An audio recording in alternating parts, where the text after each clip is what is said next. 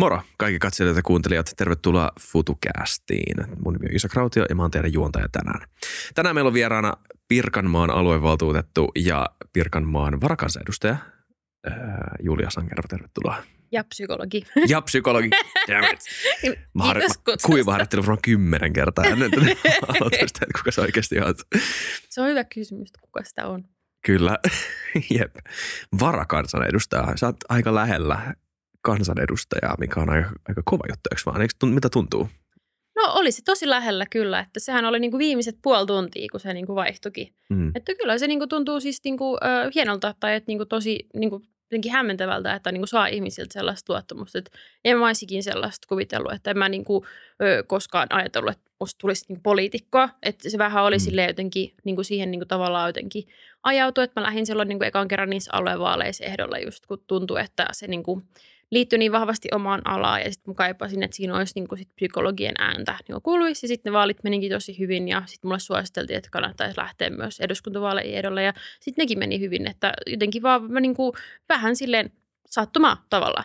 Mm. Veikkaat sä, että terapeutti Ville vei niitä tota, mediassa näkyvä nuori fiksu psykologi kautta terapeutti ääniä sulta? No, mä ajattelen, että ääni ei voi omistaa, että ihmiset luottaa, kehen he haluaa luottamaan, mutta niin kuin varmasti toki silloin, jos on niin kuin jotain päällekkäisiä teemoja, niin mm. ihmiset voi miettiä niin kuin sellaisten ehdokkaiden välillä, jotka ajaa samoja asioita. Joo. Mutta kyllä mä näen, että meillä on niin kuin sit myös eroavaisuuksia. Joo, varmasti.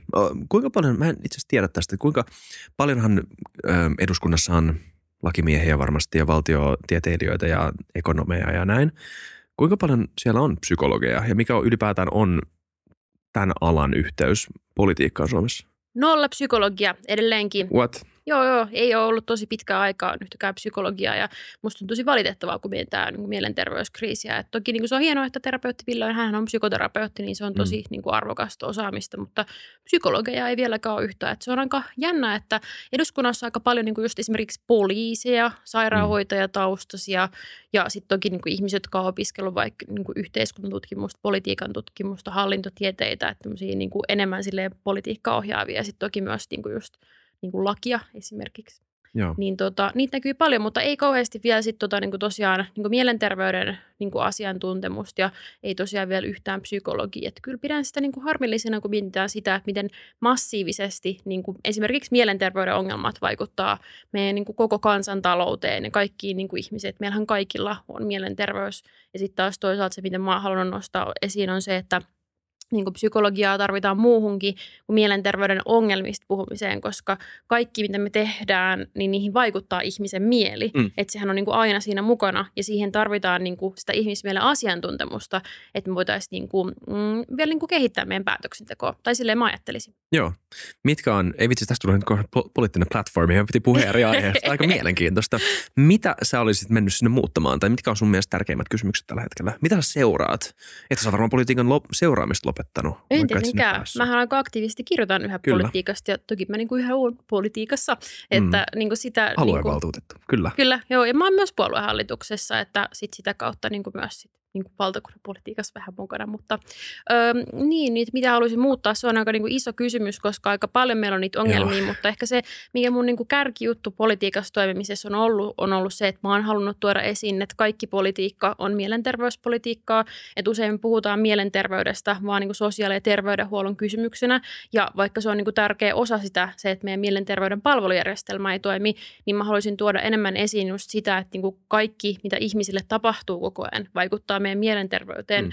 Ja se on kestämätöntä lähteä niin kuin korjaamaan sellaisia rakenteellisia ongelmia terapialla tai oikeastaan yrittämään korjata, koska se ei toimi. Niin mm. Niin se on semmoinen viesti, minkä mä oon halunnut yrittää sanoa ja minkä mun mielestä nyt esimerkiksi, kun mietitään nyt vaikka tätä hallitusohjelmaa, sitä minkälaisia keskusteluja käydään, niin haluaisin, että siinä ymmärrettäisiin, että esimerkiksi nyt vaikka siinä, että toimeentulotuen varaan on tippumassa 47 000 ihmistä, niin sillä on ihan massiiviset mielenterveysvaikutukset. Mm. Musta se on tosi jotenkin niin kuin psykologina se on musta erikoista, että niin kuin esimerkiksi siinä hallitusohjelmassa mainitaan mielenterveys monta kertaa ja sanotaan, että pidetään sitä tärkeänä asiana ja halutaan edistää vaikka lasten ja nuoren terapiatakuuta, mutta siitä puuttuu niin kuin tämä ymmärrys siitä, että miten esimerkiksi köyhyys vaikuttaa ihmisten mielenterveyteen ja miten tämmöiset toimet, mitkä niin kuin lisää ihmisten niin kuin, taloudellista epävarmuutta ja sitten myös niin kuin ylipäätään niin kuin vaikka työmarkkinoiden epävarmuutta, niin miten ne vaikuttaa ihmisten mielenterveyteen? Ja että eikö se olisi järkevämpää ennaltaehkäistä niitä ongelmia, kuin yrittää korjata niitä, kun on syntynyt. Mm. Niin, joo, mä ymmärrän pointin siitä, että, että jos mä uhkailen jotain tyyppiä puukolla, niin se mikään syvän hengittäminen ei auta, vaan Joo. se on se itse puukko, joka on se ongelma.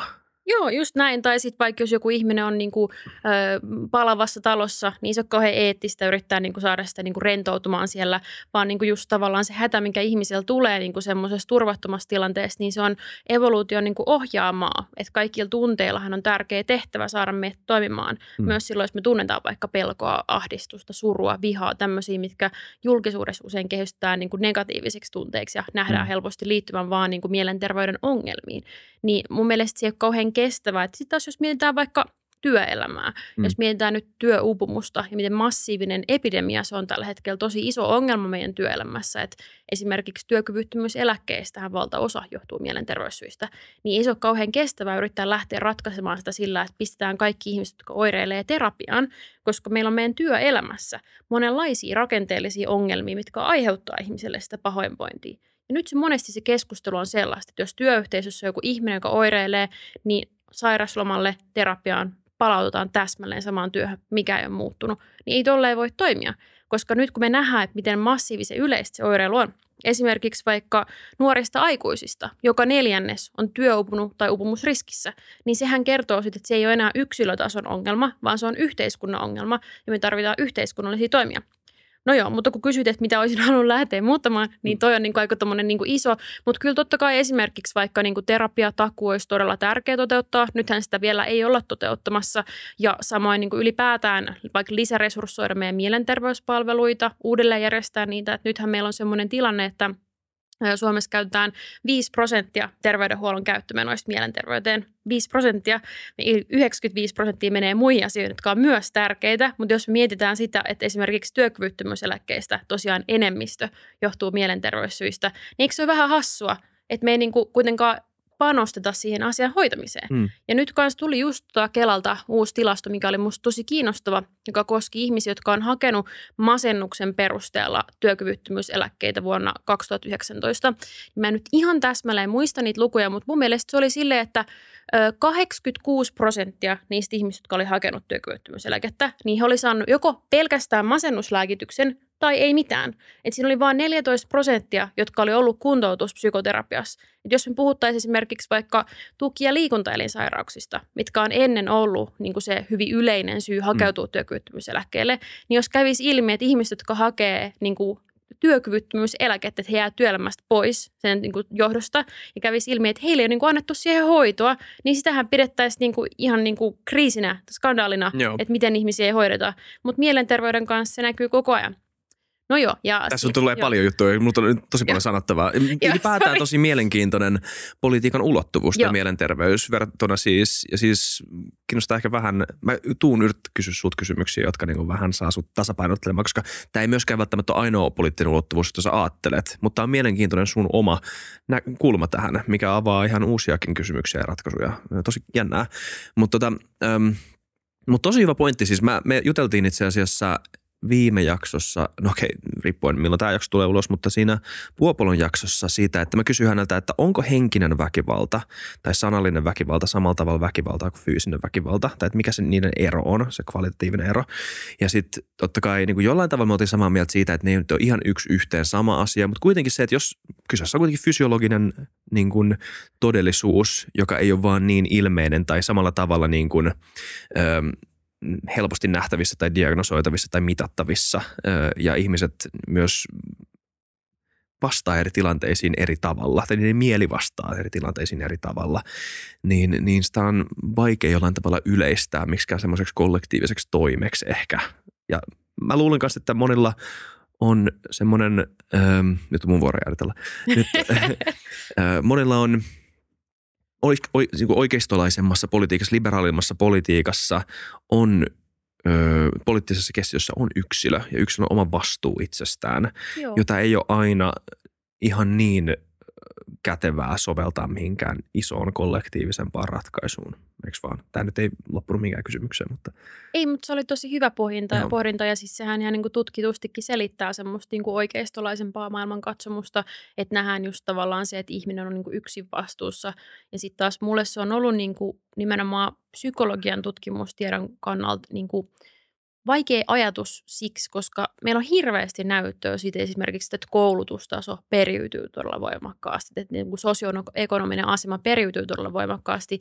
Että musta se on jotenkin hassu ajatus, että ihminen olisi tavallaan jotenkin vaan niin kuin jotenkin semmoinen niin tyhjiö tästä muusta yhteiskunnasta, mm. että he sitten tavallaan sais kaikki vähän niin kuin, niin kuin sen saman mahdollisuuden niin kuin yrittää onneaan tässä maailmassa, kun eihän se toimi silleen. Me tiedetään, että se ei toimi silleen, niin mulle se on ollut jotenkin ehkä niin kuin jotenkin vaikea ajatusta, että mä haluaisin ajatella, että meidän niin kuin tehtävänä yhteiskunnassa on nimenomaan yrittää tasata niitä eroja, mitkä ihmisillä on niin kuin syntymästä pyrkii antaa kaikille samanlaisia mahdollisuuksia. Mutta siitä mä oon samaa mieltä, että mun mielestä me tarvittaisiin niin kuin enemmän niin kuin vapautta yksilöille ja että olisi niin kuin oikeasti jokaisella mahdollisuus toteuttaa itseään, että en mä niin kuin näe sitäkään niin kuin jotenkin – mä niin kuin henkilökohtaisesti kannatan vaikka semmoista hirveän niin kuin isoa niin kuin julkista hallintoa, missä kaikilla olisi niin kuin asiat samalla tavalla, että, niin kuin, että se on musta sitten taas niinku vielä toinen asia. Niin, joo ymmärrän. Joo ja siis hotein take tuohon niinku periytyvyyteen, mitä mä oon kuullut tässä podcastissa, tänne tuli semmoinen nuorisotutkija Mikko Salasuo, joka on monelle tuttu nimi äm, tota, sen kannabistutkimuksista, mutta on tehnyt myös tämmöistä niinku köyhyyden periytyvyydestä tehnyt paljon juttuja. Niin hänen niin kuin yksi hot take on se, että Totta kai ne liittyy aina myös rakenteisiin siihen, että mitä perii, mitä niin kuin oikeasti aineellista perii. Mutta aika usein ö, perheessä huomaa sen, että perheessä periytyy myös tavat ja taidot ja opit ja sellaiset, myös ehkä mielenterveys jollain tasolla. Niin kuin se, että kuinka resilientti on sille tälle epävarmalle maailmalle, miten niin kuin osaa luovia täällä. Öö, mä oon varmaan, jos nyt pitäisi miettiä, että kuinka paljon mä oon vastuussa siitä, että mihin mä oon tähän päässyt. Ei siis voi laittaa mitään prosenttia, koska kaikki ne työkalut, mitä mulla on, on jostain kuitenkin tullut, jotain annettu. Ja mä oon oppinut paljon monen muun esimerkin kautta. Joo. Joten tota, ja kaikilla ei ole sitä. Just näin. Toi on musta tosi hyvä havainto ja musta on jotenkin tärkeää just niin kuin oivaltaa se, että ö, kukaan ihminen ei tavallaan voi selvitä tästä elämästä olematta jossain vaiheessa niin kuin toisten ihmisten varassa. Että se vaan ei ole mahdollista. Sen takia niin kuin, itse enemmän koen tavallaan niin kuin kiitollisuutta siitä, että mä oon saanut tosi usein niin kuin mun elämän aikana apua ja tukea. Ja voin todellakin sanoa, että en mä olisi tässä pisteessä, missä mä nyt olen elämässä, jos mä en olisi saanut muilta ihmisiltä apua ja tukea. Mm. Niin sitten ehkä jotenkin, sitä kautta mulla on jotenkin luontaista ajatella, että se on musta niin kuin jotenkin se tuntuu oikealta niin kuin pyrkii pitämään huolta kaikista ihmisistä tai niin mä ajattelen. Kyllä. Yksi juttu, josta sä oot itse asiassa aika tunnettukin, on tämä sun tutkimus, tämä sun gradu, Joo. josta tehtiin, mä en tiedä, onko joku vuoden gradu tai jotain vastaavaa? Joo. Joo, voitin tota siitä palkinnon ja sitten me tehtiin sitten niin kuin siitä myös kahden mun tutkijakollegan kanssa kansainvälinen tutkimusartikkeli ja sitten tehtiin myös ö, nuorisobarometriin sit niin kuin eri datasta vähän niin kuin vastaavalla asetelmalla niin kuin haettiin uudestaan niitä tuloksia. Erittäin. Se siis koski ilmastoahdistusta. Joo, ja toivoa. Ja toivoa. Ja toivoa. Kyllä. Öm, ihan ekaksi, kuinka tota, mä oon, mä oon siis kuullut ajatuksesta, konseptista climate anxiety, Joo. mutta en yhtä paljon kuin siitä puhutaan Suomessa. Öö, onko se niin kuin – Puhutaanko siitä poikkeuksellisen paljon täällä? Puhutaan. Joo. Tosi kiinnostavaa, kun nostit tuon esiin, koska se on tosi niin kuin silleen kulttuurien välillä vaihteleva käsite. Mm. Että siis on jännä, että Suomessa tuntuu, että kaikki tietää niin kuin käsitteen Joo. ilmastoahdistus, että kaikilla on vähän niin kuin joku mielipide siitä, mutta sitten jos kysyy vaikka joltain esimerkiksi vaikka saksalaiselta ihmiseltä, että onko teillä tämmöistä käsitettä, niin sitten on sellainen, että mitä, mitä toi on, niin kuin, että en ole koskaan kuullutkaan, että meillä niin kuin ilmastoahdistus sai jotenkin tosi ison mediahuomion jossain vaiheessa ja sitten sitä kautta siitä muodostui semmoinen käsite, jonka ihmiset tunnistaa ja sitten se on niin osittain ongelmakin, koska se on myös aika vahvasti polarisoiva on. käsite. Joo, mikä liittyy Joo. moniin niin kuin arvokysymyksiin, koska ihan esimerkiksi niin kuin ilmastoahdistustahan voi kokea vaikka, ö, vaikka joku maanviljelijä, joka tietää, että niin kuin ilmaston, niin kuin ilmastosta tapahtuvat muutokset tulee vaikuttaa vaikka hänen satoon tai vaikka tiedätkö, joku vaikka pohjoisessa asuva niin kuin ihminen, joka niin kuin suree sitä, että ei pääse niin kuin jatkossa samalla tavalla hiihtämään, niin noikin kuuluu ilmastoahdistukseen, mutta sitten sellaiset ihmiset saattaa ajatella, että, niin kuin, että he ei identifioidu tämmöiseen niin kuin jotenkin nuoreen niin. kaupunkilaisvihreään niin. identiteettiin. Se on LGBT Greta Thunberg juttu, mikä Jep. ei ole mun. Et Jep. Joo, just. just näin, niin heillä voi tulla tosi voimakas vastareaktio, minkä sitten mm. myös vaikeuttaa sit sen aiheen tutkimista. Mm. Just niin. Mutta tota, sä oot tutkinut sitä, sua se ei haitannut. Joten tota, äm, ehkä voitaisiin käydä läpi just tota, että mikä se, vaikka se on siis tuttu käsite, mutta ehkä se on vähän liian tuttu. Mikä se on tota, näin käytännössä? Siis sun, annoit jo ihan jännän määritelmä tuossa. Mäkään en yhdistäisi maanviljelijän huolta muuttuvasta niin muuttuvista säistä tai muuttuvista vuosista semmoiseen ilmastoahdotukseen. Mullekin se kuulostaa enemmän semmoiselta äh, Zoomeri-opiskelijan ahdistukselta. Jep se kertoo aika paljon, mutta siis se on niin kuin jännä, että koska se on sen verran uusi käsite, ilmastoahdistus, niin sillä ei ole semmoista niin kuin yhtenäistä määritelmää tai mittaria, mm. mitä olisi niin kuin käytetty aina, kun sitten taas niin kuin esimerkiksi jos puhutaan vaikkapa masennuksesta, niin tosi moni meistä on täyttänyt joskus sen BDI-mittarin, missä on ne sellaiset tietyt masennuskysymykset, ja meillä on niin kuin hyvin niin kuin tuttu, että tätä masennus on ja näistä mitataan. Niistä samanlaista niin kuin ei ole ilmastoahdistuksen mm. kanssa, mm. mutta siis silleen, sitä voi määritellä eri tavoin, mutta karkeasti nopeasti se voisi sanoa, että se on semmoista niin kuin, äm, huolta, pelkoa, ahdistusta, epävarmuutta, mikä jollain tavalla liittyy ilmastonmuutokseen ja sen seurauksiin. Mutta esimerkiksi äh, Panu Pihkala, joka on ollut tämän aiheen pioneeri Suomessa, on joskus määritellyt se myös silleen, että kaikki vaikeat tunteet, mitkä liittyy ilmastonmuutokseen, että myös esimerkiksi vaikka niin kuin, ö, suru ja viha voi olla tavallaan niin kuin osa sitä ilmastoahdistuksen vähän niin kuin sateenvarjoa. Mm. Niin, ja siinä on hyvä esimerkki ilmiöstä, joka nimenomaan on, ehkä on vähän redusoiva sitä rakenteelliseksi, mutta kuitenkin sellainen asia, joka ei ole sinänsä mikään, öö, siis itse asiassa ihan hyvä kysymys, että kyseessähän ei ole mikään illuusio, öö, kyseessä ei ole mikään hallusinaatio, ja kyseessä saattaa itse asiassa olla semmoinen niin kuin, öö, hetkellinen rationaalisuuden pil- pilkahdus – sen suojan läpi, minkä meidän normaali tietoisuus asettaa meidän niin kuin normaalin päivittäisen hereillä olon päälle, ettei meillä niin kuin vyöry päälle joka päivä, joka hetki ne kaikki globaalit ö, kysymykset ja ongelmat ja mahdolliset tulevaisuudet.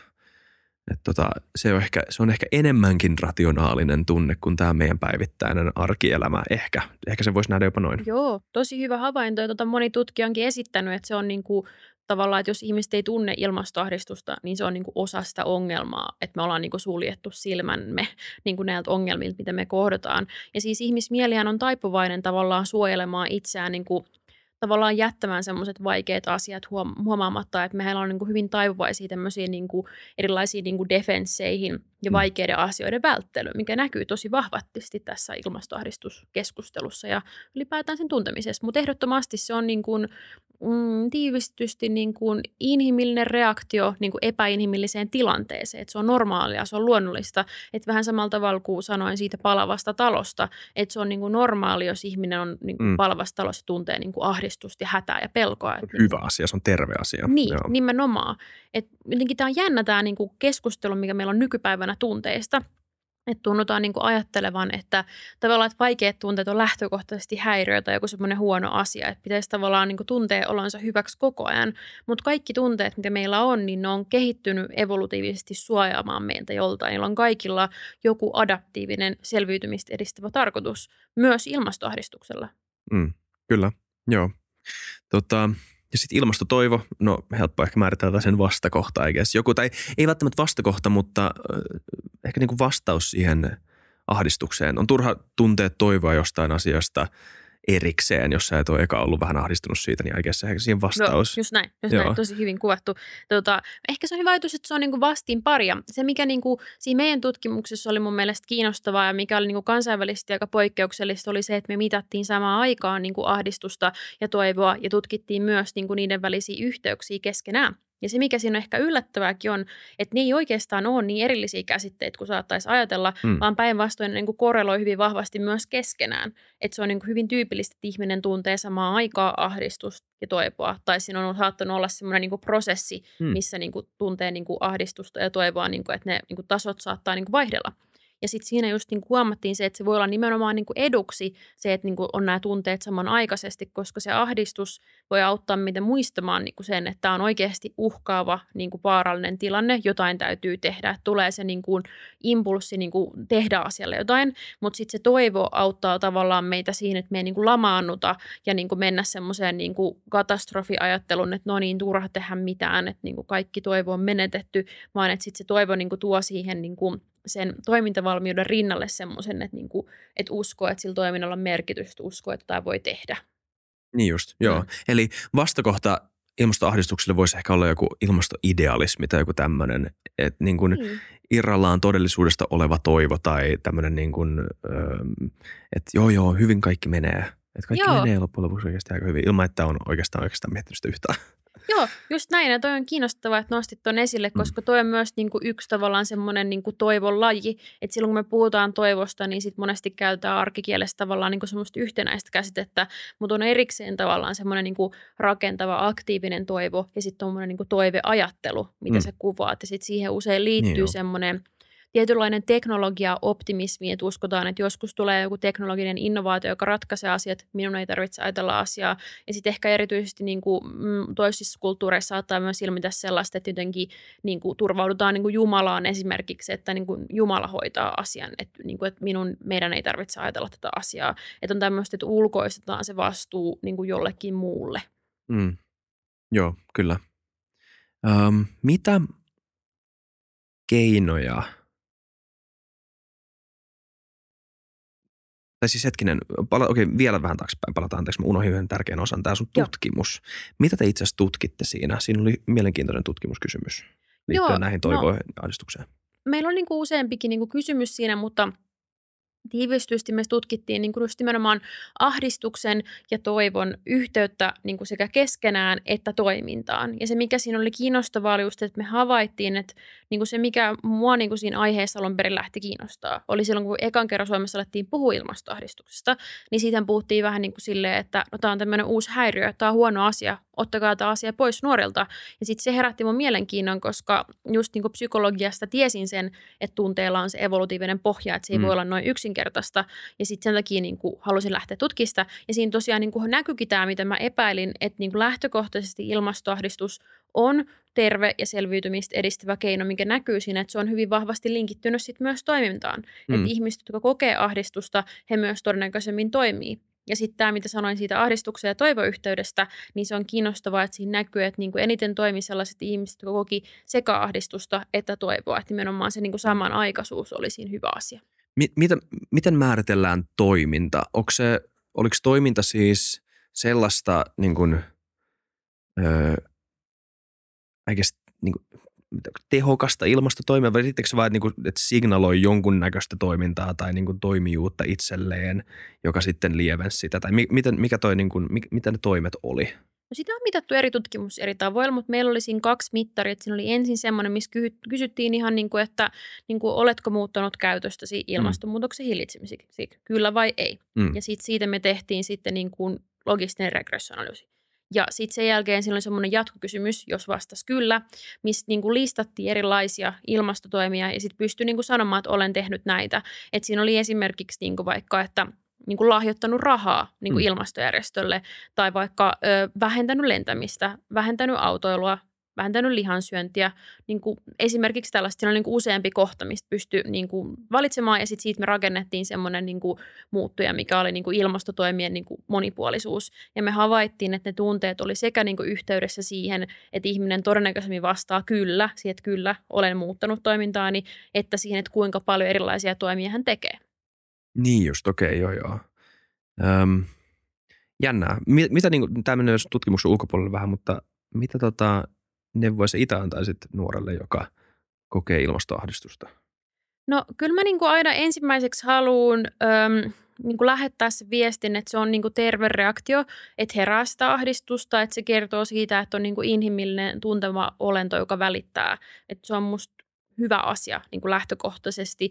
Ja sitten siinä ehkä niin kuin auttaa jotenkin se, että jotenkin kykenee niin kuin antaa sille tunteelle tilaa käsittelemään sitä, esimerkiksi puhuu muiden ihmisten kanssa ja sitten yrittää kanavoida sitä tunnetta johonkin itselle merkitykselliseen toimintaan. Että siinä on tavallaan niin kuin se, sekä sen niin kuin tunteen käsittelyn ja sille tilan antamisen taso, että sitten se toiminnan taso. Että miettii, että mitä niin kuin on itselle semmoista, miten haluaa toimia, mikä niin kuin on niin kuin itselle semmoista, että tuntuu, että saisi olla niin kuin mukana semmoisessa globaalimmassa liikkeessä, missä oikeasti yritetään muuttaa niitä asioita. Ja tässä monesti erityisesti auttaa se, että jos pääsee osaksi jotain yhteisöä, joka toimii, että ei jää yksin niiden asioiden kanssa, vaan on esimerkiksi siis niin kuin ihan esimerkiksi vaikka jossain niin kuin ympäristöjärjestössä tai jossain niin kuin vaikka aktivistina silleen, että niin kuin saa olla muiden ihmisten kanssa, jotka välittää niistä samoista asioista, voidaan yhdessä yrittää tehdä asioille jotain. Ja niitä on tosi monenlaisia toimia, mitä voi tehdä, mutta kyllä niin kuin tässä tilanteessa on pakko peräänkuuluttaa ennen kaikkea niitä yhteiskunnallisia toimia. Et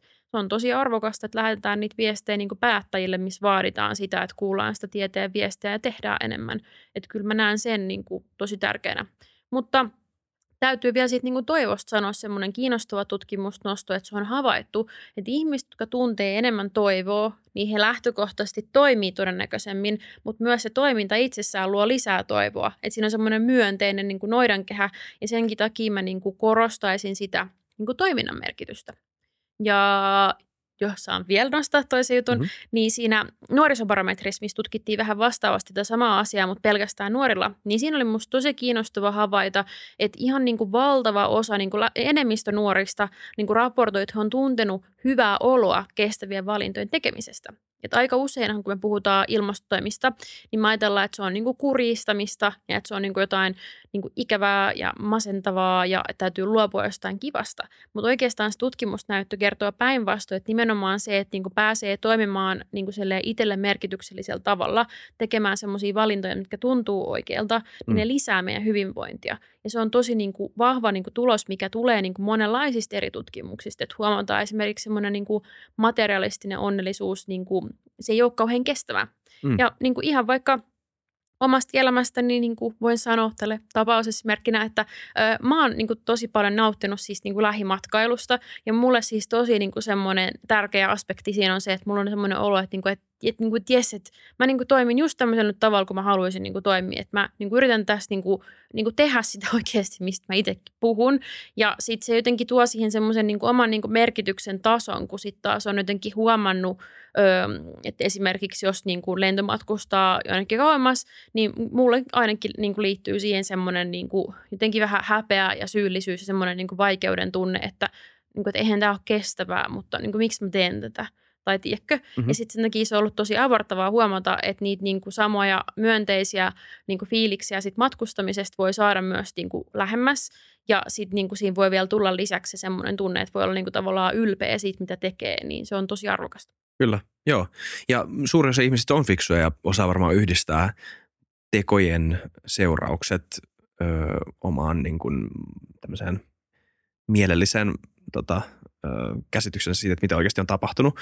Mutta tota, onks, jos, jos on semmoinen tilanne, että joku tyyppi kokee ilmastoahdistusta ja saa hyvän olon tunnetta ö, ja sitä kompensoivaa ja jotenkin niin kuin avittavaa tunnetta ö, jostain toiminnasta, joka tosiasiassa on, ei edistä sitä itse asiaa. Tämä on, siis mun tulee mieleen aktivismi on tosi tärkeä asia. Mm.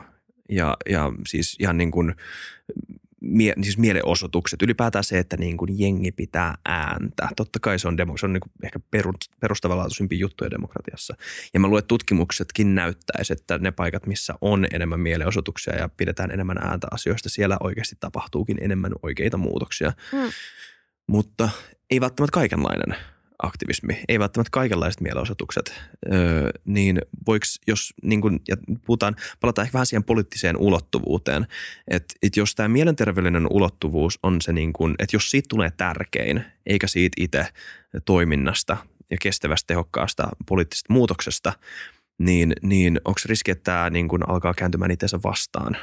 Hmm, miten sä tarkoitat kääntymään itsensä vastaan? Sanotaan silleen, että jos sä oot niin kuin, öm, et, et jos minä perustaisin ekofasistisen yhteisön – lievittämään, koska mä tunnen, että tämä on niin iso ongelma, tämä tarvii tosi, tosi, tosi radikaaleja keinoja. Mä haluan löytää ympäriltäni ihmisiä, jotka on, niin kuin tajuaa, kuinka massiivinen juttu tämä on. Ja että, niin kuin, mä ymmärrän, että demokratia on tärkeää ja mä ymmärrän, että ihmisoikeudet on tärkeä asia, mutta niin kuin, ei yhtä tärkeä tai kriittinen asia kuin tämä ilmastonmuutos tai ilmastokriisi, mikä on käynnissä.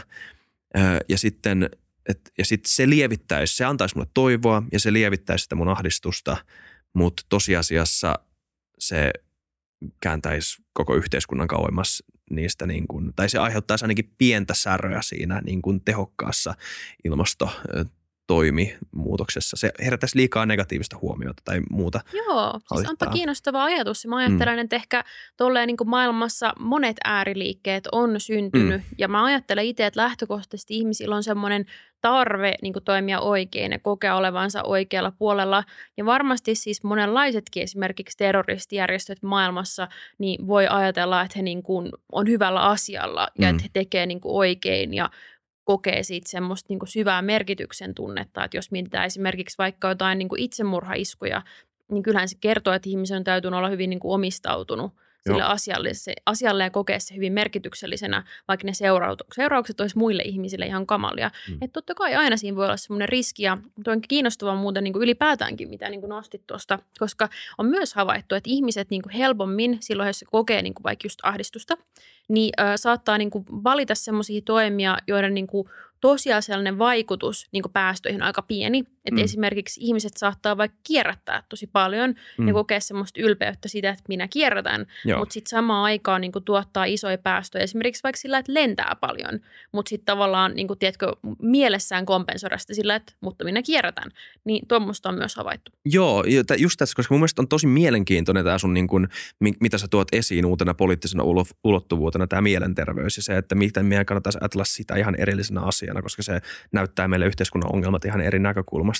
Mutta sitten, että mä yritin vähän haastaa sitä, että jos siitä tulee liian sulkeutunut luuppi, niin sitten on riski, että se irtaantuu todellisuudesta. Että niin kuin omasta kokemuksesta Joo. tulee se niin kuin oikeasti niiden poliittisten ongelmienkin keskiö tosi hyvä nosto ja mä näen, että ylipäätään niin kuin tosi monet ongelmat tällä hetkellä meidän yhteiskunnallisessa keskustelussa liittyy semmoiseen niin liikaa mustavalkoisuuteen, että tavallaan poteroidutaan siihen niin kuin omaan näkökulmaan ja sitten tulkitaan kaikki sen niin kuin läpi. Että sehän on hirveän inhimillistä ihmiselle, että käy silleen, mutta sitten tavallaan jotenkin tämä niin kuin – meidän niin kuin nykyyhteiskunta, erityisesti niin kuin sosiaalisen median algoritmit, mm. voimistaa sellaista entisestään. Ja sehän niin kuin myös luo mahdollisuuksia just sit niin kuin ääriliikkeiden niin kuin syntymiselle ja ylipäätään semmoiselle ajatukselle, että on niin kuin vastapuoli, joka on paha.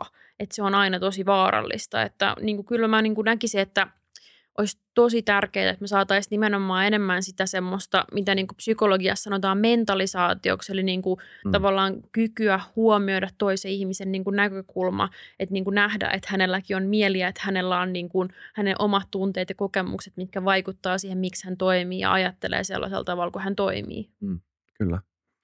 Tosi mielenkiintoista. Onko sulla vielä mitään vikojuttuja, mitä mä en ole tajunnut kysyä sulta ilmastoahdistuksesta, koska mä haluaisin siirtyä seuraavaan aiheeseen. Öö, Mutta ei ole kiirettä. No ei välttämättä, että ehkä siis silleen niin kuin tämmöisenä siltana, jos siirrytään Joo. seuraavaan aiheeseen, on, että musta se on tosi kiinnostavaa ja tämä on niin kuin yksi mun tämänhetkinen mielenkiinnon kohde on, että minkälaisia niin kuin, äm, yhteisiä taustaselittäjiä voi olla sekä ilmastokriisin että mielenterveyskriisin taustalla. Mm. Ja se on musta mm. tosi mielenkiintoista, koska siis siitä on yllättävän niin kuin paljonkin tehtyä tutkimusta, että on havaittu tällaisia yhteyksiä. Esimerkiksi niin kuin se, miten paljon me ollaan hävitetty niin kuin luontoympäristöjen maailmasta. Se on tosi massiivinen se kulku ja se on niin kuin aiheuttanut siis sekä niin kuin syventänyt luontokatoa ja ilmastokriisiä, mutta myös syventänyt meidän semmoista niin kuin erkaantumista luonnosta ja meidän semmoista luontoyhteyden katkeamista – ja tämä on siis semmoinen asia, mitä moni ihminen ei ehkä niin kuin tajuu, että miten sisäsyntyisesti luonnollihan valtavan iso merkitys meidän mielenterveydellä ja hyvinvoinnille. Et silloin kun mä itse lähdin opiskelemaan psykologiaa, niin se oli niin kuin yksittäinen niin kuin silleen, niin kuin isoin yllätys mulle, että miten niin kuin yksiselitteisiä ympäristöpsykologian tutkimukset on siitä, että, tiedätkö, että jos ihmisen ikkunasta näkyy puita, niin se on todennäköisemmin terveempi kuin semmoinen ihminen, jonka ikkunasta ei näy. Joo. Tiedätkö, että ne on niin kuin todella niin kuin vahvoja ja selkeitä tuloksia. Joo. Ja siis ranta kivillä hyppelehtiminen paljon varpain on vaan, niin kuin, se on vaan niin kuin kivaa. Joo. Ihan eri tavalla kuin, niin kuin mikään muu asia on kivaa. Ei sille ekstaattista tai sille välittömän. Kyllä taas semmoista niin kuin, tosi terveellistä dopamiini juttua saa. Mä tykkään itse eniten uida niin kuin luonnonvesissä. Mm. Mutta ehkä mä täytyy kokeilla tuota rantakivillä hyppelemistä. Joo. Mutta joo, ja sitten on niin kuin havaittu myös, että ylipäätään tämmöinen niin kuin – neoliberalistinen niin kuin materiaali ja niin kuin kulutus, kilpailu kesken mm. yhteiskunta, niin sekin itsessään on niin kuin tosi haitallista meidän mielenterveydelle, mutta myös yksi ilmastokriisin ja luontokadon niin kuin aiheuttajista tai sitä pahentavista tekijöistä, koska silloin just se tarve niin kuin kuluttaa ja tuottaa koko ajan yhä enemmän. Ja se on musta tosi kiinnostavaa, että miten se on niin kuin haitallista sekä niin kuin meidän planeetalle, mutta myös meille ihmisille itselleen, mm. koska siis se niin kuin näkyy tuota, myös niin kuin tutkimuksissa, että miten niin kuin yhteiskunnan niin kuin tahti kiihtyy, että siitä tulee niin kuin intensiivisen, puhutaan niin kuin intensifikaatiosta, mm. niin se on hyvin haitallista ihmiselle ja jotenkin se on niin kuin jännä, että miten niin kuin vaikea sitä on muuttaa, mutta niin kuin ne näkyy niin kuin sekä niin kuin näiden molempien isojen kriisien taustalla, että musta se on tosi kiinnostavaa ja musta siitä ei puhuta vielä tarpeeksi. Joo, tai siis toihan on tämän ajan yksi oudoimpia paradokseja ja siis mä hahmottelisin ongelman, koska mun mielestä tässä on niin kuin oikea ongelma, koska toisaalta me eletään parasta aikaa mitä ihmiskunta on koskaan elänyt monilla mittareilla. Ja siis ehkä klassisia esimerkkejä on tämä Ruslingin factfulness-tilastot, että vähemmän nälänhätää, vähemmän tappavia tauteja ja eletään pitempään ja jotenkin paljon enemmän, ehkä niin kuin just nimenomaan tämmöisen modernin ihmisen näkökulmasta enemmän vaihtoehtoja, joka, jonka mä näen niin kuin jotenkin hyvänä ja positiivisena asiana. Ja elämä on moninaisempaa ja en tiedä, paljon, paljon, paljon mittareita, jotka näyttää pelkkää plussaa. Ja semmoista parempaa plussaa, että jos mut kysyttäisiin, haluaisitko syntyä johonkin muuhun aikaan, niin ei kestäisi monta sekuntia, kun mä päättäisin, että ei, että please, ehkä 2019 tai 18, mutta mut, tämä aika. Mutta sitten toisaalta tuntuu siltä ainakin, että me ollaan enemmän, um, että et jotain aikapommeja on tikittämässä mielenterveydellisesti tai tälleen ylipäätään ehkä vähän eksistentiaalisesti. Että et, tämä ei meidän niin kuin, tämä liha tota, kone, jossa meidän tietoisuus elää, ei synkkaa tämän maailman kanssa. Joo. Toi on tosi kiinnostava niin pohdinta ja jos mietitään sitä niin ihmisten hyvinvoinnin kasvua, niin mehän niin nähdään, että bruttokansantuote on korreloinut tosi vahvasti niin hyvinvoinnin mittarien kanssa tiettyyn pisteeseen Tietty saakka. Niin. Mutta Suomessa se raja tuli vasta joskus 80-luvulla ja sitten sen jälkeen sitä niin bruttokansantuotteen kasvusta johtuvaa hyvinvoinnin kasvua ei enää nähty, nähty että me niin huomataan, että selvästi niin ihmisen niin elintason ja niin tämmöisten niin materiaalisten asioiden täytyy niin kehittyä tiettyyn pisteeseen saakka saakka, että ihmisen niin kuin hyvinvointi mm. kasvaa. Mutta sitten tavallaan niin kuin, mitä sen jälkeen, niin se on aika kiinnostava kysymys, koska niin kuin säkin sanoit esimerkiksi, että meillä on enemmän vaihtoehtoja mm. ja että se on hyvä asia. Mutta onko se oikeasti hyvä asia? Koska niin kuin psykologiasta on niin kuin tutkittu sitä, että ihan esimerkiksi jos ihminen menee ruokakauppaan ja siellä on niin kuin kaksi niin kuin skenaarioa. Että se menee ruokakauppaan, jossa on öö, viisi eri suolakurkkupurkkia niin se on sille parempi kuin se, että siellä on 25 eri suolakurkkupurkkia. Silloin, jos niitä vaihtoehtoja liikaa, niin sitten siitä tuleekin yhtäkkiä tosi kuormittavaa. Mm. Ja tämä on niin kuin, Tämä on ehkä arkinen esimerkki. Ehkä joku mm. tunnistaa. Itse tunnistan sen, koska mä aina vertailen niitä suolakurkkupurkkeja ja yritän valita parhaan. Kertoa ehkä mun ongelmista jotain. Mutta tota, se näkyy myös tosi vahvasti esimerkiksi nykynuorilla, millä on monilla semmoinen ajatus siitä, että tässä ajasta kenestä tahansa voi tulla mitä tahansa ja pitää vaan valita oikein. Niin toihan todella niin kuin ahdistava ja paineistava mm. ajatus verrattuna sitten vaikka siihen, että ihan muutama vuosikymmen sitten vielä tai ainakin sata vuotta sitten, niin niitä vaihtoehtoja ei kauheasti ollut. Niitä oli ihan muutama ja sitten se työ, mitä tehtiin esimerkiksi, oli paljon enemmän niin kuin sidoksissa hyvin pitkään ihmisen historiassa niin kuin selviytymiseen ja sitten, että sitä tehtiin niin kuin usein siinä omassa niin kuin perheyhteisössä. Mm. Kun sitten taas nyt se on tämmöistä hyvin niin kuin abstraktia ja meidän selviytymistä irrallista ja sitten meillä tulee jatkuvasti niin kuin lisää ärsykkeitä, lisää tietoa, niin kuin, että kaikki tapahtuu koko ajan nopeammin, niin onko se kumma, että me uuvutaan ja väsytään. Mutta se, mikä on kiinnostavaa mun mielestä, on se, että meidän aivot on täsmälleen samanlaista kuin kivikaudella. että jos niin kuin kivikautinen ihminen sijoitettaisiin nyt tähän aikaan niin kuin vauvana, niin sitten tulisi ihan samanlainen kuin meistä muista. Että meidän aivot ei ole muuttunut yhtään, että meillä on sopeuduttu tähän, miten älyttömästi meidän yhteiskunta on muuttunut. Vaikka jos miettii, niin kivikaudella meidän elämä oli ihan erilaista. Ja nyt jos miettii pelkästään ihan niin kuin muutaman viime vuosikymmenen taakse, niin se on muuttunut ihan älyttömästi. Öm, Tämä on vähän liittyen tähän. Joo. Eli siis toi työuupumus, koska tämäkin on juttu, mikä, mistä sä oot puhunut viime aikoina, mihin sä oot keskittynyt ja liittyy, liittyy myös siihen, uh, tähän, ehkä tähän modernin ajan paradoksiin, että niinku, työelämäkin tuntuu jollain tavalla, um, on vaikea verrata nykypäivän in, tämmöistä niinku tietotyöläisyyttä johonkin 200 vuoden takaiseen tehdaselämään tai maanviljelyyn tai semmoiseen – että jotenkin se tuntuu niin kuin paljon vaarallisemmalta ja li, likasemmalta ja raffimmalta ja sitten sieltä mentiin kotiin taloon, jossa ei ole sähköä tai vettä ja hmm. oltiin likaisia ja et niin paljon mieluummin eläisin täällä. Mutta silloin ei varmaan puhuttu samalla tavalla ö, työelämän mielenterveysongelmista tai sitten niitä ei vaan tunnistettu, en tiedä. Kumpi se sun mielestä on? Onko meillä oikeasti joku aito, uniikki, tämän modernin ajan tämmöinen merkityskriisi, joka näkyy ihan mielenterveydessä? On. Kyllähän niin kuin meillä selvästi on merkityskriisi, mikä näkyy esimerkiksi just, vaikka mitä puhuttiin sit ilmastonmuutoksesta, että miten niin kuin mm. tosi monen meistä työ on sitten taas niin kuin ristiriidassa sen tutkimustiedon kanssa, miten me saadaan niin kuin siitä, mm. että miten meidän pitäisi toimia. Mutta sitten me toimitaan ihan eri tavalla. Niin sehän itsessään on jo niin kuin suuri merkitysristiriita, mutta sitten ylipäätään, jos niin kuin tarkastellaan sitä työelämää, niin sehän on ollut niin kuin todella erilaista. Ja just se, että niin kuin meillä ei usein ole niin kuin nykyajan työelämässä niin kuin linkkiä sitä, että me ei nähdä, että mikä merkitys meidän työllä on, mihin se johtaa, niin se itsessään on niin kuin hyvin raskasta ja uuttavaa. Mutta – se on toki kiinnostava kysymys, koska osin sit mielenterveysongelmien kasvussa on kyse siitä, että meidän ajassa on uudenlaisia haasteita, jotka kuormittaa nimenomaan meidän mieltä. Mm. Mutta sitten osinhan siinä on kyse myös siitä, että ihmiset tunnistaa niitä ongelmia paremmin, hakee apua enemmän, joka myös sit näkyy niinku tilastollisena kasvuna. Mutta se on kiinnostavaa, mitä sä sanoit siitä, että sä niinku valitsisit nyt syntyä tähän aikaan, kuin vaikka siihen 200 vuoden päähän. Kun mä juttelin mun papan kanssa tästä joku aika sitten, se kertoi mulle, että silloin kun se oli lapsi, niin sen koko perhe, jossa oli joku kahdeksan ihmistä, ne asui semmoisessa ihan niinku pikkiriikkisessä torpassa, kaikki samassa huoneessa.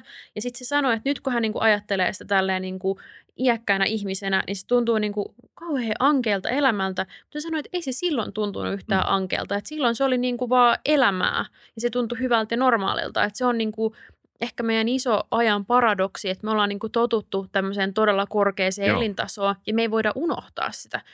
Joo, yksi niin kuin tosi äärimmäinen esimerkki tästä samasta ilmiöstä on, että jos mittaa tota, vakavasti vammautuneiden ihmisten elämäntyytyväisyyttä ää, tota, mä en tiedä mikä se on suomeksi, able-bodied ihmisiin, eli ihmisille, jotka, joilla on siis kaikki ruumiin toiminnot tai mielen toiminnot. Et sanotaan nyt vaikka, että jos sulla on niin kuin amputoitu kaksi jalkaa, niin luulisi, että se niin kuin pilaisi sun päivän tai viikon tai elämän. Mutta tämä ei niin kuin näytä siltä, jos katsoo tilastoja, että ihmiset aika hyvin sopeutuu niiden uuteen elämäntilanteeseen ja oppii näkemään, että – nämä mun olosuhteet on mitä on ja mä oon edelleen elä, elä, niin kuin elän edelleen. Että, Jep. Mutta on aika toivoa luova niin kuin viesti. Ja mä oon kuullut tuosta samasta tutkimuksesta. Mä oon kuullut, että niin kuin silloin, jos ihmisellä tapahtuu jos iso kriisi, niin kuin vaikka vakava mammautuminen, niin se tuottaa siinä hetkessä niin kuin laskun siinä hyvinvoinnissa, mutta sitten ne erot tasaantuu kahden vuoden seurannassa. Ja mä oon myös kuullut, että se sama efekti tapahtuu silloin, jos ihminen niin kuin voittaa lotossa, että sitten tulee valtavan rikas, mm. niin se mm. tuottaa hetkellisesti paljon onnellisuutta, mutta sitten se tasaantuu sille samalle tasolle kanssa siinä kahdessa vuodessa. Mä en ole ihan varma, pitääkö toi paikkaansa, mutta mä oon myös kuullut tolleen. Mutta mun mielestä se on aika toivon luova viesti myös siitä, että miten niin kuin se kertoo just meidän niin kuin resilienssistä ja mm. sopeutumiskyvystä. Että usein me pelataan niin kuin ihan hirveitä niin kuin juttuja, niin kuin ihan esimerkiksi, tämä on nyt niin hirveä juttu, mutta mä kärsin niin kuin tinnituksesta – ja mä joskus Joo. ajattelin, että se olisi niinku ihan kauhea asia niinku ihmisen kärsiä tinnituksesta. Ja silloin kun mulla alkoi se, niin se oli mulle tosi raskasta. Mutta nyt kun se on ollut mulla muutaman vuoden, mä oon jotenkin täysin sopeutunut siihen. Mä en niinku huomaa sitä paljon ollenkaan ja se ei kauheasti vaivaa mua. Mutta se on jotenkin niinku jännä, että miten niinku ihmiset sopeutuu tosi monenlaisiin asioihin ja niinku olosuhteisiin. Ja se on myös ehkä semmoinen viesti, miten mä toivoisin, että yhteiskunnassa näkyisi enemmän, koska usein silloin, jos me puhutaan jostain niin kuin kauheista asioista, mitä ihmisellä on tapahtunut, mm. niin kuin esimerkiksi jos joku on vaikka raiskattu ja sitten siitä uutisoidaan, niin siellä aina tulee siihen kommenttikenttään kymmeniä kommentteja, että niin kuin, nyt on ihmisen elämä on pilalla. Niin mä oon monesti miettinyt, että miltä siitä niin kuin ihmisestä tuntuisi niin kuin lukea tuommoisia niin kommentteja itsestään, että, mm.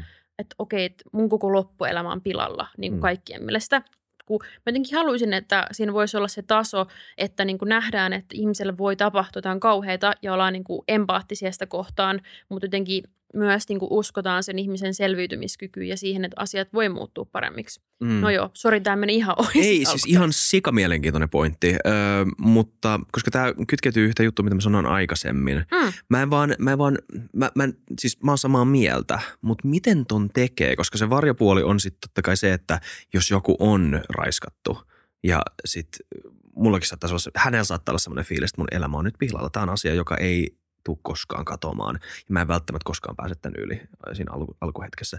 Niin vaikka mä uskoisin sitä, mitä sä äsken sanoit, niin haluaisinko mä mennä sanoa hänelle, että, että kyllä sä niin kuin, kyllä nyt sopeudut siihen. Ei niin paha juttu Ei olla. kannata sanoa niin. sille. Älä sano sille. Ei todellakaan. Mut, ja sama, sama siinä, se esimerkki, mikä mulle tuli mieleen, ei liity siis niin kuin seksuaaliseen väkivaltaan, joo. vaan siihen, että miten me puhutaan yksilön omasta toimijuudesta suhteessa tämmöisiin niin kuin ulkoisiin vaikutuksiin, jotka vaikuttaa mielenterveyteen niin, tai ylipäätään toimintaan. Niin tämä, että miten tavat, perheessä periytyvät tavat, opit, ja tämmöiset niin kuin mielen strategiat periytyy isältä, äidiltä, pojalle, tyttärelle, että et, niin kuin sukupolvesta toiselle.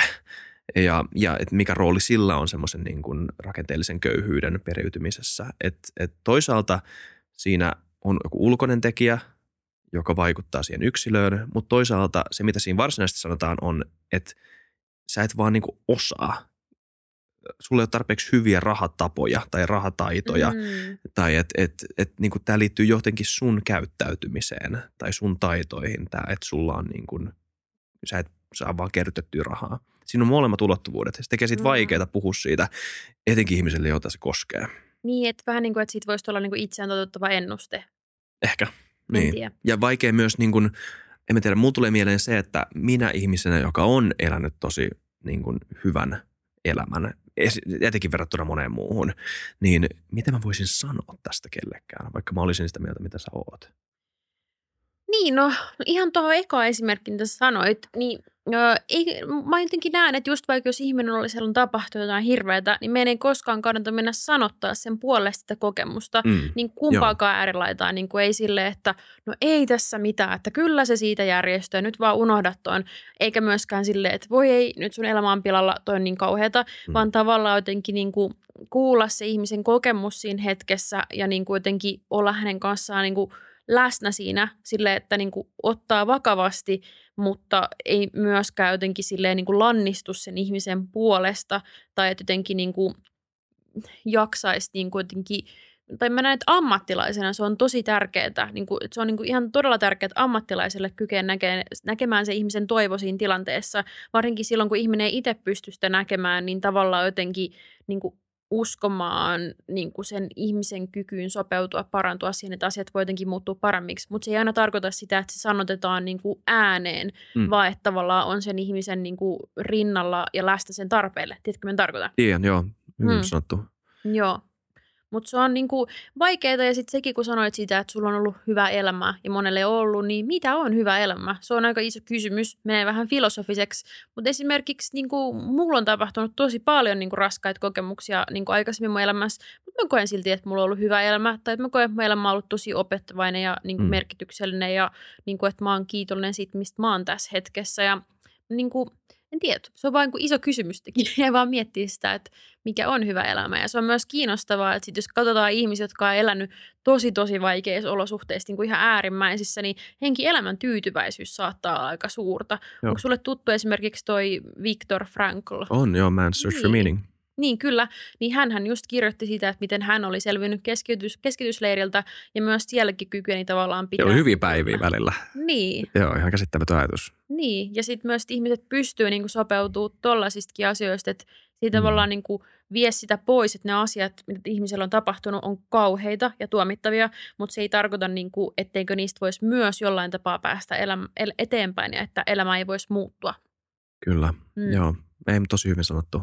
Toi vaan, äm, ainakin mä painin tämän kanssa itse, koska äm, varmaan kuten monilla ihmisillä, niin mulla tämmöisessä niin poliittisessa maailmankatsomuksessa on sekä sen yhteisön ja ympäristön vaikutus yksilöön, mutta myös yksilön oma vastuu itsestään. Molemmat on niin tärkeitä asioita. Mm. Ja aina jos puhuu jollekin henkilökohtaisesta tai jollekin ihmiselle sen henkilökohtaisista jutuista, niin se aika usein kohdistuu nimenomaan siihen, että mitä se yksilö itse voi tehdä, jos puhutaan nimenomaan toimijuudesta ja ratkaisuista. Ja on välillä vähän vaikea löytää tapaa, ei pelkästään edes vaan muotoilla, vaan löytää ne oikeat asiat, joista mainita, koska mä en elä sun elämää. Mm. Osaatko sanoa joku esimerkki? Mm.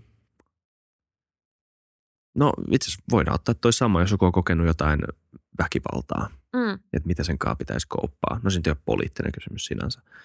Mutta tota, äm, tai, tai se, että ö, vaikka se mun köyhyysesimerkki, että joku Joo. ihminen tota, ö, on köyhästä perheestä ö, ja ei ole saanut edellytyksiä hyvään tai siis silleen varallisuutta kerryttävään elämään. Mutta sitten se, miten se päivittäin näkyy, on se, että se kuluttaa rahaa ihan turhaan. Et niinku tosi huonoja tapoja, ei osaa säästää rahaa, ei osaa budjetoida, ei osaa ö, all- allokoida, tota, ö, ei osaa niinku, niinku perusjuttuja, että miten rahaa käytetään, mitä moni oppii varmaan lapsena perheessä vanhemmiltaan. Ö, niin molemmat on niinku relevantteja juttuja, mutta jos mä sanoisin silleen, että hei, sun kannattaa säästää tai sijoittaa, niin se voisi kuulostaa ihan väärältä, vaikka Mm. siinä olisi oikeasti jotain perää.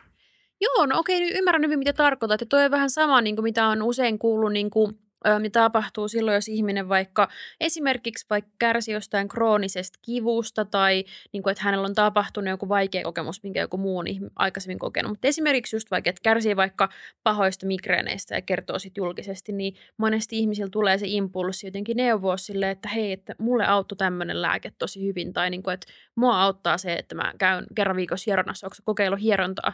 Ja sitten tuommoiset vinkit voi olla niinku sille ihmiselle itselleen tavallaan jotenkin tosi kuluttavia kuulla, jos mm. ne ei ole niinku hänelle mahdollisia toteuttaa tai jos hän on vaikka kokeillut kaikkea mahdollista. Mutta siinä on ehkä just niinku taustalla niinku myös se, että meillä on öö, monesti tavallaan jotenkin tarve niinku ratkaista se ihmisen ongelma ja saada se paha olo pois. Että Mm. meillä on jotenkin vaikea niinku kohdata ihmisen niinku hätää niinku sellaisenaan ja niinku tavallaan olla siinä vaan läsnä rinnalla. Ja tämä on jotenkin musta ö, jännä siksi, koska toi on semmoinen, mitä meillä käsiteltiin meidän koulutuksessa kanssa paljon, että se on niinku, myös niinku mielenterveysalan ihmisille semmoinen niinku impulssi, että haluaa niinku heti ratkaista sen toisen ihmisen ongelman, Niin just. vaikka aina ne ei ole semmoisia, niinku, mitkä voi tosta vaan ratkaista. Ja sitten monesti ihmisellä saattaa tuntua tosi pahalta se, jos mietitään tämmöistä klassista esimerkkiä, että joku ihminen on masentunut ja sille sanotaan, että hei, niinku, käy lenkillä, että se oikeasti auttaa Joo. Että se voi tuntua tosi syyllistävältä, mutta sekin on jännä, koska siitä on paljon tutkimusnäyttöä, että silloin kun ihminen on masentunut, niin liikunta oikeasti auttaa ja että siinä tulee niinku samanlaisia hyötyjä kuin vaikka masennuslääkeen käytölle, että se lisää meidän kehon niinku vaikka mielihyvähormonien toimintaa ja niinku välittäjäaineiden, mutta niinku eihän sitä tavallaan tolleen voi niinku ihmiselle sanoa, että nyt vaan mene lenkille, koska sitten samaan aikaan me tiedetään esimerkiksi, että masennus niinku vaikeuttaa tosi paljon tuollaista ryhtymistä asioihin. Ja esimerkiksi siinä sun esimerkissä niin tiedetään, että se säästäminen on vaikeampaa semmoiselle ihmiselle, joka ei ole saanut kotoa mallia sille säästämiselle ja semmoisia taitoja.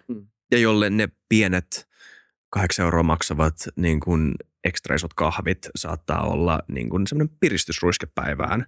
Että niin kuin mulla ei ole varaa kaikkeen niin kuin semmoiseen luksukseen, mitä noin muut tyypit, mutta mä voin ostaa näitä kaksi päivässä tai yhden päivässä, joka sitten totta kai kasautuu öö, ja sehän on se syy. Niin kuin, ja sitten, tai yleensä se on semmoista niin paljon pieniä, jo- joita ei hahmota, niiden kokonaisuutta ei hahmota, mutta ne saattaa olla ihan aitoja niin kuin semmoisia aitoja pieniä iloja.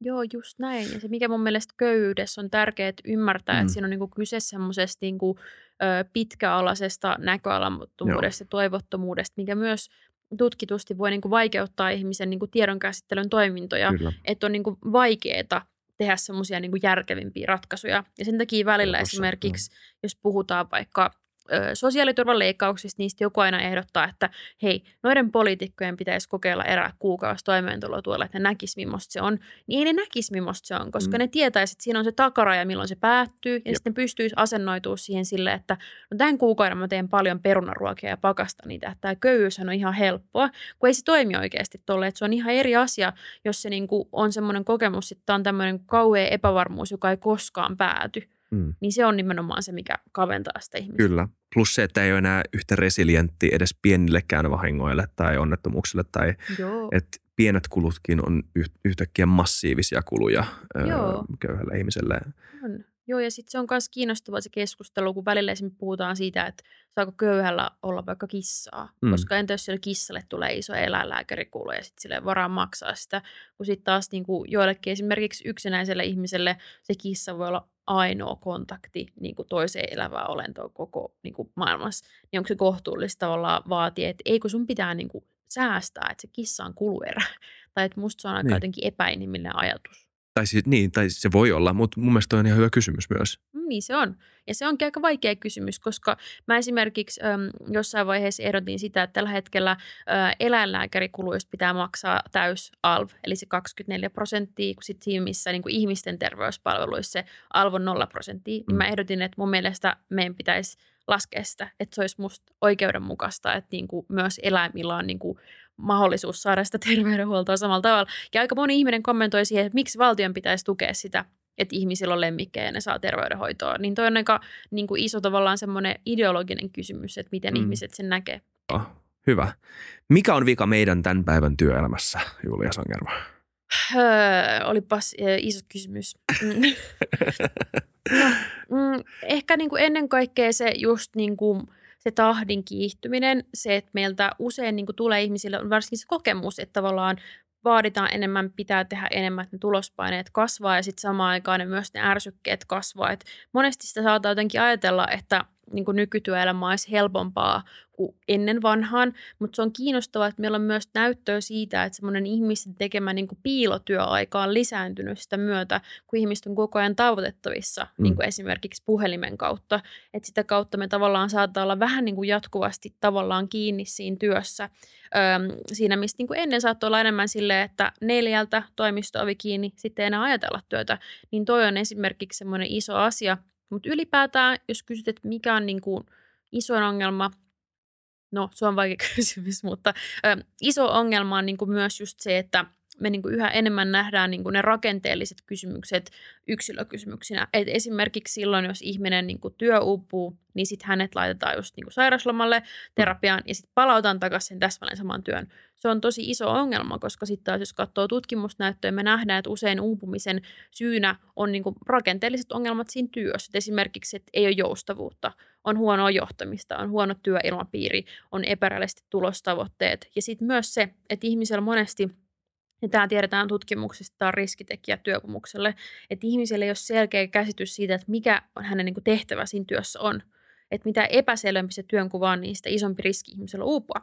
Ja tämähän on tosi iso niin kuin ongelma nykyajan tietotyössä ylipäätään, kun just puhuttiinkin siitä, että työelämä on yhä abstraktimpaa ja ihmiselle ei ole semmoista kytköstä niin kuin siihen selviytymiseen, että siinä missä joskus niin kuin kauan sitten se saattoi olla sille, että työ oli vaikka metsästää ruokaa perheelle, niin se on hyvin selvää, että jos ei tuu sitä ruokaa, niin sitten kukaan ei syö. Että se on niin kuin elintärkeää saada sitä ruokaa. Mutta nyt se saattaa olla semmoista, että ö, pitää tehdä joku PowerPoint-esitys jollekin ryhmälle, missä kukaan ei ole kiinnostunut oikeasti kuuntelemaan sitä ja kaikki on väsyneitä ja uupuneita, niin onko se kumma, että siinä, siinä tulee vähän se niin kuin kysymys siitä, että mikä merkitys tässä on, Mm. varsinkin jos samallisille ihmisille ei ole aikaa niin kuin oikeasti viettää aikaa vaikka perheensä kanssa. Niin tuommoisia aika isoja kysymyksiä. Joo. Moni ihminen kauppaa tämmöisten juttujen kanssa, että ne seuraa jotain semmoista öö, memetiliä, joka parodisoi sanotaan konsulttiduunia ja sitten ne jakaa niitä silleen, ha ha ha, tää on mun työ. ja sitten sille itkevä hymy. Mutta onhan toi varmaan aika, mulla on tuuri, että mä pääsen tekemään duunia, joka on, tuntuu siltä, että mä, mä oon tää tyyppi. niin kuin aika pohjimmilta ja se tuntuu niin kuin antaa todella paljon. Se on tosi onnekasta. Joo, kyllä, koska moni ei tunne niin ja mä en tiedä miten ne, no ne on varmaan sopeutunut tilanteeseen niin kuin kaikki muutkin, mutta niin kuin mä en pysty. Hmm. Se on, vaikuttaa raskaalta ajatukselta. Se on myös kiinnostavaa, että ihmisillä on tosi eri niin kuin, suhtautumistapoja työhön. Että mm. Jollain ihmisillä saattaa olla enemmän sellainen asenne, että se työ on vaan keino saada Joo, rahaa, totta. jotta voi tehdä niitä muita tärkeitä asioita elämässä. Se voi olla ihan täysin validi tapa Kyllä. suhtautua työhön. Ja sitten taas toisilla voi olla just se, että se työ on se intohimo ja halutaankin, että se työ on se intohimo. Mutta tavallaan kun me puhutaan niin kuin sit työelämän merkityksellisyydestä, niin musta se on välillä se ongelma, että se on hyvin työkeskeistä. Mm. Että eihän meidän pitäisi puhua vain niin työn merkityksestä, vaan elämän merkityksestä. Et esimerkiksi tuossakin äskeisessä esimerkissä, missä oli nämä kaksi ihmistä, niin se ihminen, joka ei koe sen työtä merkitykselliseksi, saattaa kokonaisuudessaan kokea sen niin elämän mm. merkitykselliseksi. Mm. Ja sitten se työn merkitys just voi olla siinä, että se rahoittaa sen muun elämän. Että sekin on niin kuin ihan täysin niin kuin validi pointti. Mutta joo, siis äm, ylipäätään niin kuin iso ongelma on sit myös se, että jos mietitään ihan meidän työturvallisuuslainsäädäntöä, siis ihan niin kuin Suomessa ja koko vaikka EU-tasolla, niin äh, se on hyvin vahvasti rakennettu nimenomaan fyysisten sairauksien ennaltaehkäistyyn. Et se on niinku rakennettu ö, ajatuksena niinku vaikka joku raskas tehdastyö, että miten ihmiset ei saa niitä selkävaivoja. Mutta sitten taas nythän me nähdään, että ne ongelmat on nykyään just yhä enemmän mielenterveyteen liittyviä. Et esimerkiksi sitä uupumusta, mutta sitä ei vieläkään niinku huomioida tarpeeksi meidän lainsäädännössä. Ja sitten just toi, mitä sanoinkin siitä, että ne niinku rajat hämärtyy, että esimerkiksi just silleen, ö, saattaa olla tavallaan vaikka puhelimen päässä koko ajan tavoitettavissa. Sittenhän esimerkiksi muistaakseni Ranskassa just tehtiin semmoinen lainsäädännön muutos, että niin työnantaja ei saisi olla työntekijä yhteydessä enää niin iltakuuden jälkeen. Hmm. Että pyrittiin tuolla tavalla niin keinotekoisesti luomaan siihen semmoista samanlaista rajaa, mitä on ollut aikaisemmin. Mutta en tiedä, onko se niin paras vaihtoehto – koska joskus sekin voi tavallaan se niin kuin joustavuus helpottaa. Että on ollut välillä myös tutkimusnäytössä niin kuin tullut huonoja tuloksia tämmöisistä tiukoista rajoista. Mutta joka tapauksessa niin se on selvää, että me tarvitaan niin kuin rakenteellisiin muutoksiin meidän työelämään ja myös lainsäädäntöön, että me pystytään vähentämään näitä uupumuksia ja saamaan ihmiset pysymään kiinni työelämässä ja voimaan paremmin. Yksi, öm, mä muistan nä- nähneeni, että sä oot kirjoittanut yksityisen ja julkisen sektorin työ elämän eroista ja siitä, että miten yksityisellä sektorilla on helpompi tehdä joustavampia työpaikkoja. Joo, tähän on siis niin kuin, riippuu tosi paljon Totta alasta. Et jos mietitään sitten vaikka esimerkiksi ruokalähetin asema on hyvin mm. erilainen kuin vaikka viestintäkonsultin. Mutta siis keskimäärin, jos mietitään julkisen sektorin ongelmaa, niin sehän on yleisesti ottaen se, että se on hyvin byrokraattinen ja niin kuin jäykkä ja niin kuin ei yleensä kauhean joustava ja nopeasti mukautuva. Kun sitten taas yksityisellä sektorilla, varsinkin pienissä organisaatioissa on monesti mahdollisuus semmoiseen tietynlaiseen niin kuin ketteryyteen, että voidaan joustavasti kokeilla jotain uutta, jos huomataan, että se ei toimi, niin kokeillaan joustavasti jotain muuta. Kun sitten taas esimerkiksi, jos miettii vaikka sote-sektoria, niin kuinka kauan tätä niin kuin hyvinvointialueen uudistus tehtiin, miten se oli 20 vuotta. Mm. Että kyllähän se kertoo aika paljon siitä, että millainen se meininki on. Ja sitten toki niin kuin, nythän monet ei ole kuitenkaan ollut tyytyväisiä siihen uudistukseen. No joo, mutta niin kuin ymmärrän toki sen, että silloin kun me puhutaan julkisista varoista, niin se on tärkeää tietysti olla varovainen siinä, minkälaisia päätöksiä me tehdään. Mutta kyllä niin kuin esimerkiksi just tässä terveydenhuollon ja sosiaali- ja terveydenhuollon keskustelussa huomataan, että se on yksi syy, mikä ajaa ihmisiä niin kuin pois sieltä, että se on niin jäykkä ja byrokraattinen. Ja sitten mm. se, että se ei ole niin kuin muuttunut työelämän mukana.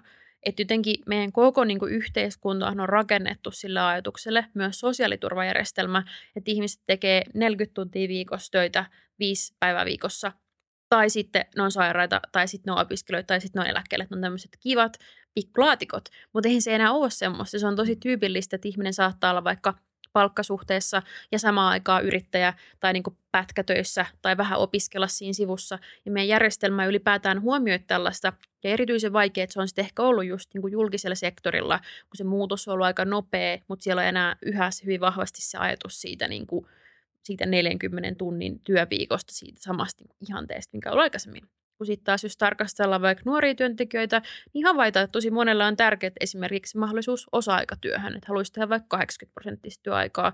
Ja moni niin kuin julkinen työnantaja tällä hetkellä kategorisesti kieltää sen, mikä on musta tosi lyhytnäköistä sääli. Mm. Mikä, ähm, luuletko sä, että työn motivaatiotekijät on muuttunut sukupolvelta toiselle, että onko ne edelleen roughly samat? Silleen nyt mun intuitio on edelleen, että palkka on kuitenkin tärkein asia. Ei ole tärkein asia ja se on kiinnostavaa, että sitäkin on tutkittu, okay. että hyvä palkka ei riitä kompensoimaan huonoja työaloja, vaikka välillä tälleen niin kuin ajatellaan. Okei, okay, se voi hyvin olla. Joo, noin päin Joo. ehkä, joo. Joo, mutta siis yllättävän, niin kuin, ja se ehkä niin kuin, verrattuna aikaisempiin sukupolviin se muutos, mikä nähdään, on se, että nykyään ihmiset priorisoi yhä enemmän niin kuin vapaa-aikaa ja on ehkä Mm. vähemmän niin kuin, työkeskeisiä. Ja se myös mun mielestä näkyy Joo. esimerkiksi vaikka tässä niin kuin, työajan lyhentämisen keskustelussa. Kun se on kiinnostavaa, jos puhuu niin kuin vanhempien ihmisten kanssa siitä, niin sehän saattaa olla hyvin sille, että no mitä, niin kuin, että ei minun nuoruudessani kukaan tuollaista puhunut, että totta kai käydään joka päivä töissä. Mhm. Tai tiedätkö, että jotenkin, että se saattaa olla heille jotenkin vähän niin kuin semmoinen niin kuin laiskuuteenkin liittyvä ajatus. Mhm. Mm-hmm. Semmoisen mä oon havainnoinut. Niin se on musta aika kiinnostavaa. Joo. Mutta kyllä se on selvästi niin kuin muuttunut se tapa, millä ihmiset suhtautuu työhön.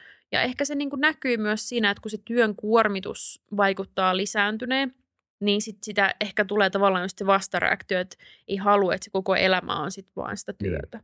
Kyllä, joo. Ei vitsi, nyt mun pitää lähteä väitellään. Joo. Mutta kiitos paljon Julia, tämä oli ihan sika kiinnostavaa. Erittäin Kiitos. mukavaa. Me ehtiin just se just hipasemaan tätä työuupumusta, mutta se oli sen takia, koska meillä tuli muita niin mielenkiintoisia kysymyksiä ja aiheita. Erittäin kiva. Kiitos. Oli tosi kiva päästä tänne. Oli tosi kiinnostava keskustella. Kiitti. Ja kiitos kaikille katselijoille ja kuuntelijoille. Muistakaa tykätä, arvostella, kommentoida ja nähdään ensi jaksossa ensi viikolla tai kohta. En tiedä. Moro.